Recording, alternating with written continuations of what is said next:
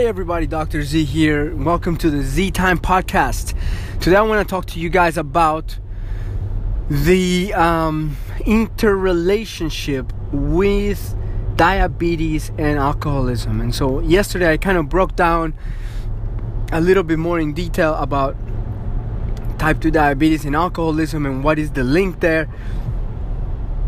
And there about 2 days ago I told you why that's important, and so then now today I want to go a little bit more into detail about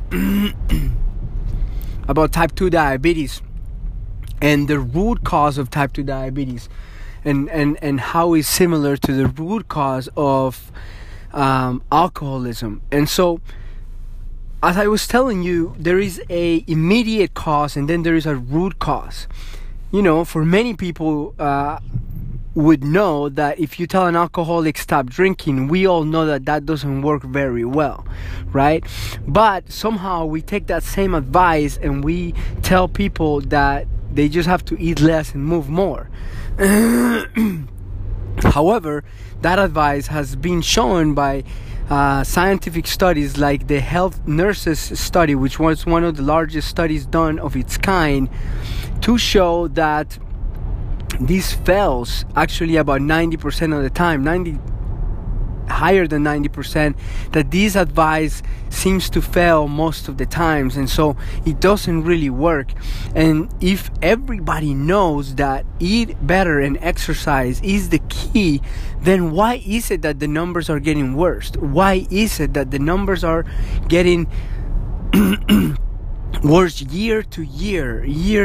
They're getting worse. And so it's really important for us to really take a look at, okay, what is the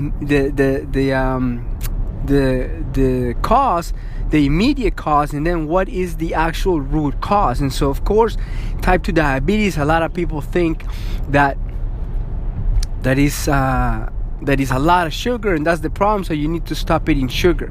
And then the other thing is that you just need insulin to help it and to cure it, because that was the cure for insulin for diabetes, and so that doesn't work, right? We know that doesn't work. Why? Because there is more people with type 2 diabetes. People are getting younger and younger with type 2 diabetes.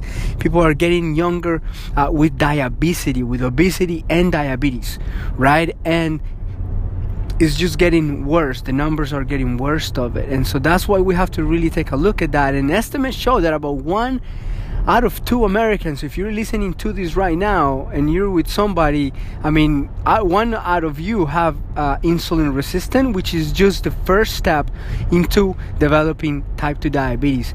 And it's almost so pervasive that it has become almost normal for these patients and for everybody to have type 2 diabetes, because so many people have it. And so that's why this is an important cause. Now, the immediate cause, we said, okay, there is too much sugar, but what is the root cause? We know that doesn't work for people, right?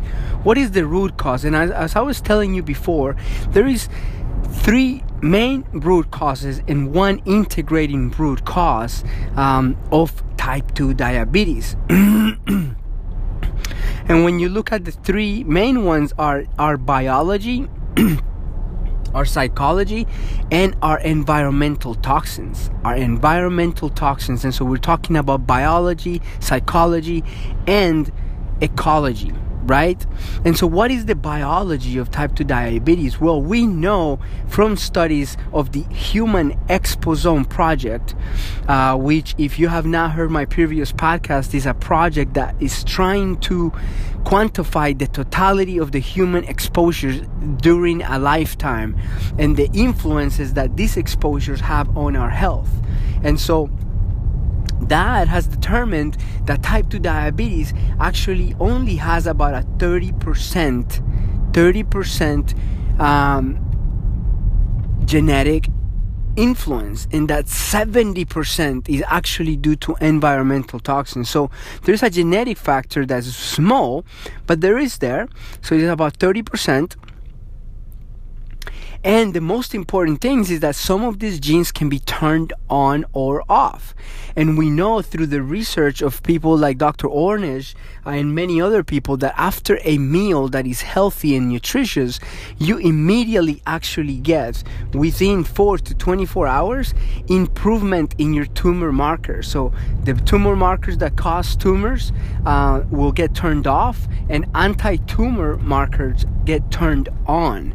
So your body turns on machines that will turn off cancer and will turn on off machines that make cancer worse. And so that's how the epigenetics aspects of it. And in terms of the biology root causes, we know that the chemistry in our bodies have influences. And as you know, you probably were in biology when you were in high school, and you would not argue that if you put certain chemicals in a chemistry beaker, there is certain reactions that are going to occur. And this is the same in our bodies. And we have to start looking at the food as food chemistry. Food chemistry. So what is the food chemistry that had caused and that has caused this problem for so many people, and what is the food chemistry that causes people to actually not have type 2 diabetes? And just so you know, 80% of the people with diabetes are type 2 diabetics, 10% are type 1 diabetics, and 10% are what is called type 1.5 diabetics. And so that's the main thing to take a look at. Now, let's move into our psychology. Our psychology is hugely important because this is what determines what we do with our bodies, and how we take in our exposures. And the psychology part is really interesting because of many reasons. And let me tell you a reason. The one is about a doctor called Dr. Felitti, and Dr. Felitti was a doctor at Kaiser Permanente, and he actually was studying obesity, and he was having a program that was based mainly on fasting, and he was getting great results. And then 6 months later, a year or 2 years later, he saw these patients gain the weight back. And one time he asked a patient that had gained the weight back, "Why have you gained the weight back?" And she told him, "Well, I don't know." And she said, "Well, think about it." And after she thought about it, she said to him, "You know, my boss started making inappropriate comments to me, and I felt that if I was overweight, he would oversee me, and I would be overseen." And so then, you know, not to say that everybody who has obesity has been abused, but it is to say that every time we have a childhood adverse experience, we have increased risk of chronic disease. And this is not only speculative anymore. We know because of science that adverse childhood experiences influence and impact somebody's health majorly. We know that it increases the chances of having pulmonary disease.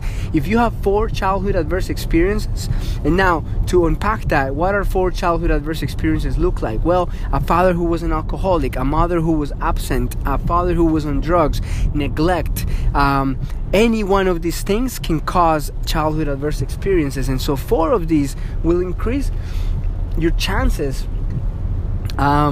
statistically in a direct way of having lung disease. 3.7 times more likely, 2.2 times more likely of having mental disorders, and 1.7 times more likely of having type 2 diabetes. So if you lose the weight but you haven't dealt with that from your past, dealt with your present, and dealt with your future, you're gonna have gain that weight back. So that's why it's so important to look at the psychological factors.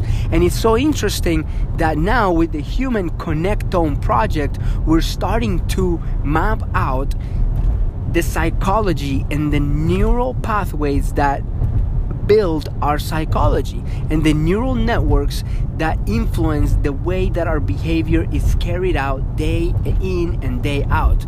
And this is called the Human Connectome Project, and it's really, really cool. They're starting to do it with obesity and every disease state and every mental state, happiness, sadness, anxiety, and we're starting to identify and picture with graphs how these networks actually look in the brain and how these networks are able to be changed with therapy and which focused attention exercises and with neurofeedback using a technology called QEEG.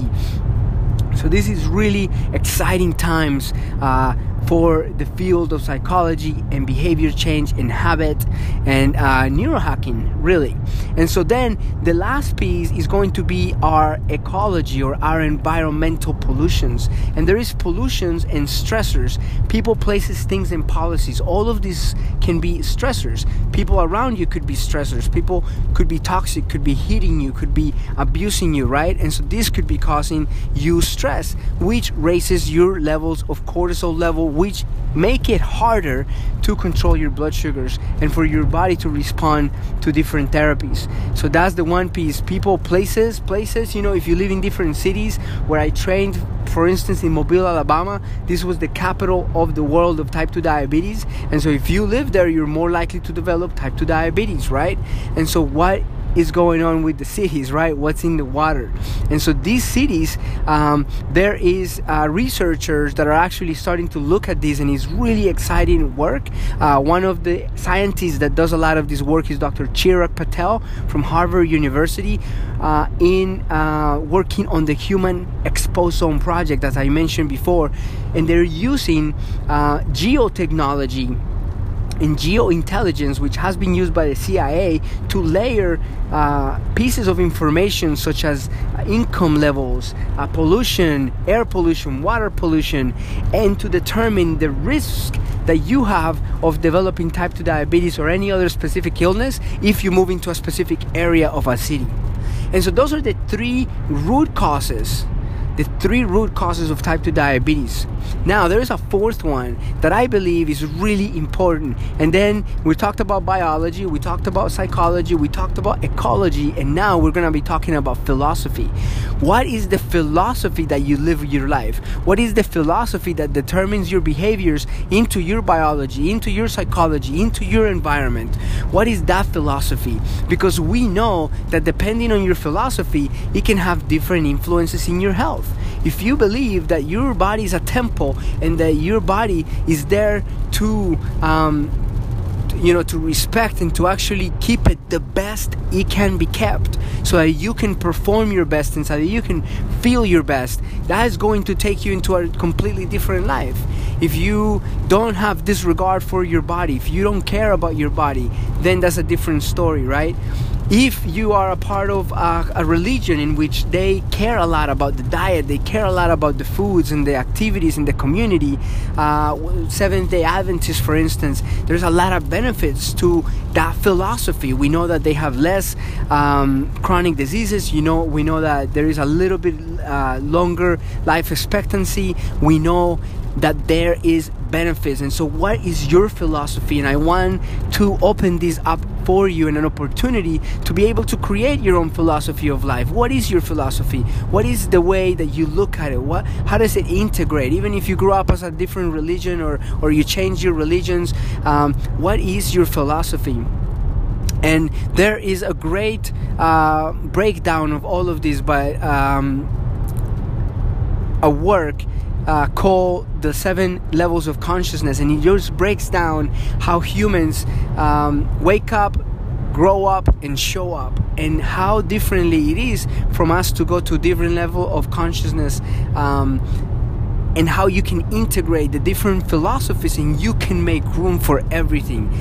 You can make room for a philosophy that leads you to take different decisions, because the word decision is an interesting word, right?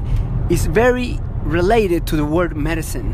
And so medicine, when you look back at the history of the word, the word started meaning measure, to measure something, to measure. And so are you measuring the decisions that you're taking? Are you weighing them for positive or negative? The word, interestingly enough, then evolved into taking action. And measure, making judgments and taking measures, taking a measure, taking an action on something. And then the word evolved into action that restores hemostasis or the balance of the body. And so it's really important to understand that this word does not only mean a medication, does not only mean a supplement. It actually means an action that you take, that you measure, that you deliberately choose to take to improve the way that you feel and the way that you perform in this world. That is the definition of medicine. And thriving is being able to take every opportunity to take those decisions. The word thriving actually means to grasp the opportunity, to grasp the opportunity. And as we know, I love this explanation by Viktor Frankl, who wrote a book called The Man's Search for Meaning. And he said, despair equals to pain without meaning.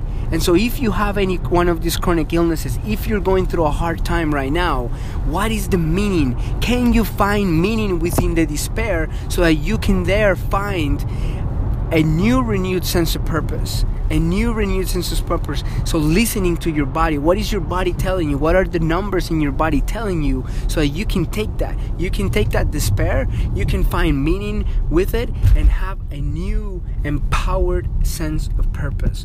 All right, everybody. That is it for today. I hope you guys have a phenomenal day. And remember, thrive on, thrive forward, and take it easy.